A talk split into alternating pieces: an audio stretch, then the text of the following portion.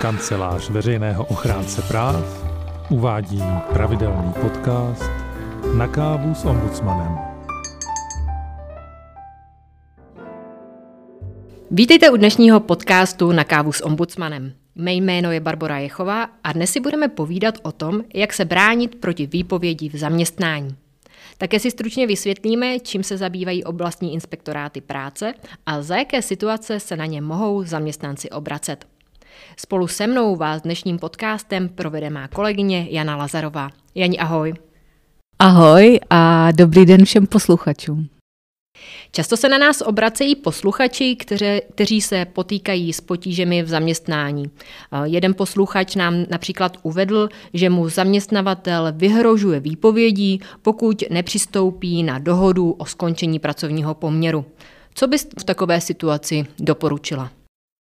No, předně bych chtěla upozornit, že existuje rozdíl mezi výpovědí a mezi dohodou o skončení pracovního poměru.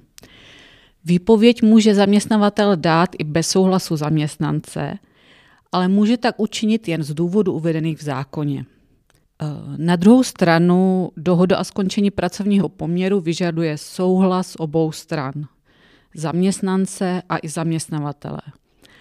Podpisu dohody tě jako zaměstnance nemůže nikdo nutit.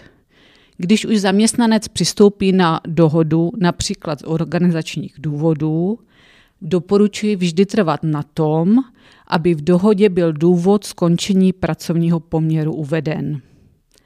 Jinak by to mohlo nepříznivě ovlivnit výši odstupného nebo výši podpory v nezaměstnanosti. Hmm.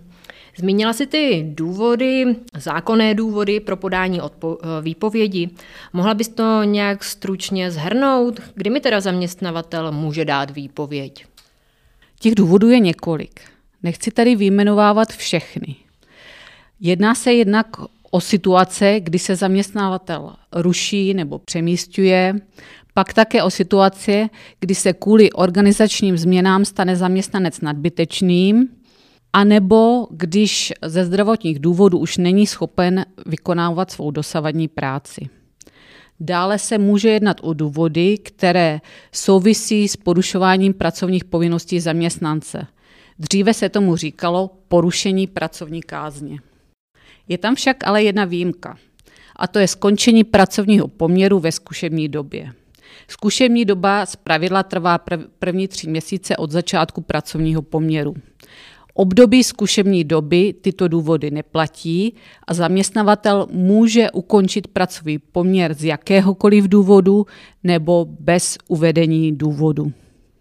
No a co když můj zaměstnavatel nerespektuje tyto zákonné důvody a dá mi výpověď, i když by k tomu neměl žádný důvod, který si uvedla?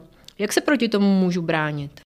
No pokud zaměstnanec nesouhlasí s výpovědí nebo s okamžitým zrušením, doporučila bych mu, aby zaměstnavateli písemně sdělil, že s výpovědí nesouhlasí a trvá na tom, aby ho nadále zaměstnával. Pokud to ale zaměstnavatel nebude respektovat, může se zaměstnanec bránit jedině tím, že podá žalobu k soudu. Ale pozor, Žalobu na neplatnost pracovního poměru je možné podat jen do dvou měsíců od data, kdy měl pracovní poměr skončit. Po uplynutí této lhůty se už s výpovědí nedá bohužel nic dělat. Hmm. Tak to je blbý. Ale v minulosti se na ombudsmana obrátilo věc, větší množství zaměstnancům, kterým zaměstnavatel hrozil výpovědí, pokud se nenechají naočkovat proti onemocnění COVID-19. Jak by se mohli bránit oni v tomhle případě? No, stejným způsobem, jak jsem uvedla v předchozí odpovědi. Mám ale za to, že zaměstnavatelé by v takovémto případě k výpovědi přistupovat neměli. Výčet povinných očkování je stanoveném zákonem o ochraně veřejného zdraví příslušnou vyhláškou Ministerstva zdravotnictví. Zaměstnavatel tedy může vyžadovat po svých zaměstnancích pouze očkování proti nemocem uvedeným v této vyhlášce. Očkování proti onemocnění COVID-19 v příslušné vyhlášce v současné době nenajdeme, protože tato povinnost pro některé profese byla zrušena ke konci ledna 2022. takže by zaměstnavatel neměl nikoho nutit ani uh, za to, že neabsolvuje očkování proti COVID ho nějak trestat. A v tom je rozdíl na, oproti očkováním, která jsou podle vyhlášky povinná. Například očkování proti žloutence typu B u zaměstnanců na infekčních odděleních nemocnic. Pokud by tito zaměstnanci povinné očkování neměli, nesplňovali by předpoklady pro výkon práce a výpověď by mohli dostat. Hm, děkuji za podrobnou odpověď. A ještě se tě zeptám, jak by to bylo třeba v případě, kdyby mi zaměstnavatel chtěl dát výpověď a já jsem byla třeba zrovna nemocná nebo v karanténě? Na zaměstnance v pracovní neschopnosti, v karanténě nebo na těhotné zaměstnankyně se vztahuje ochrana proti výpovědi.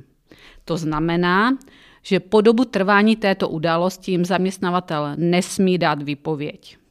Výjimku ale představuje situace, kdy se zaměstnavatel nebo část ruší. V tomto případě lze dát výpověď všem zaměstnancům, a to i těm, na které by se jinak vztahovala v ochrana proti výpovědi. Hmm, to zní docela logicky, protože když firma zaniká, není vlastně, kdo by mě zaměstnával. A ještě se tě zeptám, pokud bych se rozhodla podat výpověď sama, jsem vázaná nějakými omezeními nebo můžu vydat, podat výpověď kdykoliv? Jako zaměstnanec nejsi vázána žádnými zákonnými omezeními a výpověď můžeš podat z jakéhokoliv důvodu anebo i bez uvedení důvodu. Je však nutné dodržet písemnou formu a výpověď doručit zaměstnavateli. O, tak to je skvělý. To je pro zaměstnance v tomhle ohledu dost jednoduchý. A teď to vezmeme trochu z jiného konce. Jednou jsem se setkala s tím, že firma nejenže dala svému zaměstnanci neoprávněnou výpověď, ale ještě mu nevyplatila ani část mzdy. Co bys takovému zaměstnanci doporučila? No, kromě možnosti vymáhat dlužnou mzdu soudní cestou, což je poměrně zlouhavé řešení, bych mu doporučila obrátit se na oblastní inspektorát práce příslušný podle místa, kde zaměstnanec pracuje. Do pravomoci oblastních inspektorátů práce totiž patří kontrola dodržování pracovně právních předpisů, například tedy nevyplacení mzdy, nevystavení zápočtového listu a třeba nedodržení zákonných přestávek.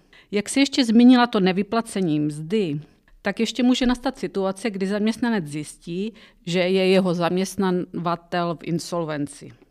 V tomto případě mu může za určitých podmínek vyplatit dlužnou mzdu místo zaměstnavatele stát. Mají to na starosti úřady práce, tak bych určitě doporučila se tam co nejdříve osobně zastavit a informovat se, jak a kdy podat žádost. Díky, to je fakt důležitá informace. Ještě se ale vrátím k těm inspektorátům práce. Co se stane, když inspektorát práce zjistí, že firma nedodržuje zákonník práce? No, inspektorát práce může uložit opatření eh, zaměstnavateli, pardon, opatření k nápravě, například doplatit dlužnou mzdu. A současně může zaměstnavateli uložit pokutu. Dále bych chtěla uvést, že inspektorát nemusí každý podnět ke kontrole prošetřit. Pokud se ale rozhodne, že kontrolu neprovede, musí podateli podnětu vysvětlit důvody neprovedení kontroly a tyto důvody by měly dávat smysl. Pokud však inspektorát kontrolu na základě vašeho podnětu provede, musí vám napsat o výsledku kontroly a co při té kontrole zjistil. No a co když si nejsem jistá, zda se jedná o věc, kterou mohou inspektoráty vůbec kontrolovat? Poradí mi jejich zaměstnanci, když se na ně obrátím? Ano, pokud na inspektorát zavoláte nebo tam přijdete osobně ve dnech určených pro poradenství, tak by vám zaměstnanci inspektorátu měli poskytnout základní informaci o své činnosti a také o právní úpravě vztahující se k vašemu pracovně právnímu problému. Takže se jedná o takové základní pracovně právní poradenství. Hmm. A na závěr se tě zeptám, jaká je vlastně úloha veřejného ochránce práv? Může mi také pomoci, když dostanu neoprávněnou výpověď? Bohužel ne. Úloha ombudsmana je jiná.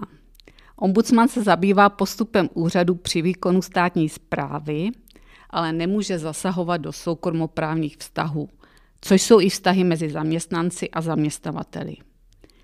Jediný, kdo může rozhodnout spor mezi zaměstnancem a zaměstnavatelem, je soud. Co ale ombudsman může, tak to kontrolovat činnost oblastních inspektorátů práce. Takže pokud by měl zaměstnanec třeba pocit, že kontrola byla inspektorátem práce provedena nedůsledně, může se na ombudsmana obrátit. Jani, díky za odpovědi.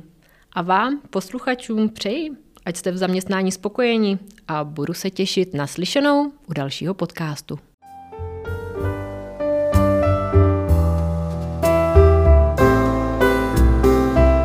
Máte-li návrh na témata, kterým bychom se mohli v našich podcastech věnovat, napište nám ho na e-mail podcasty zavináč ochránce.cz. Děkujeme.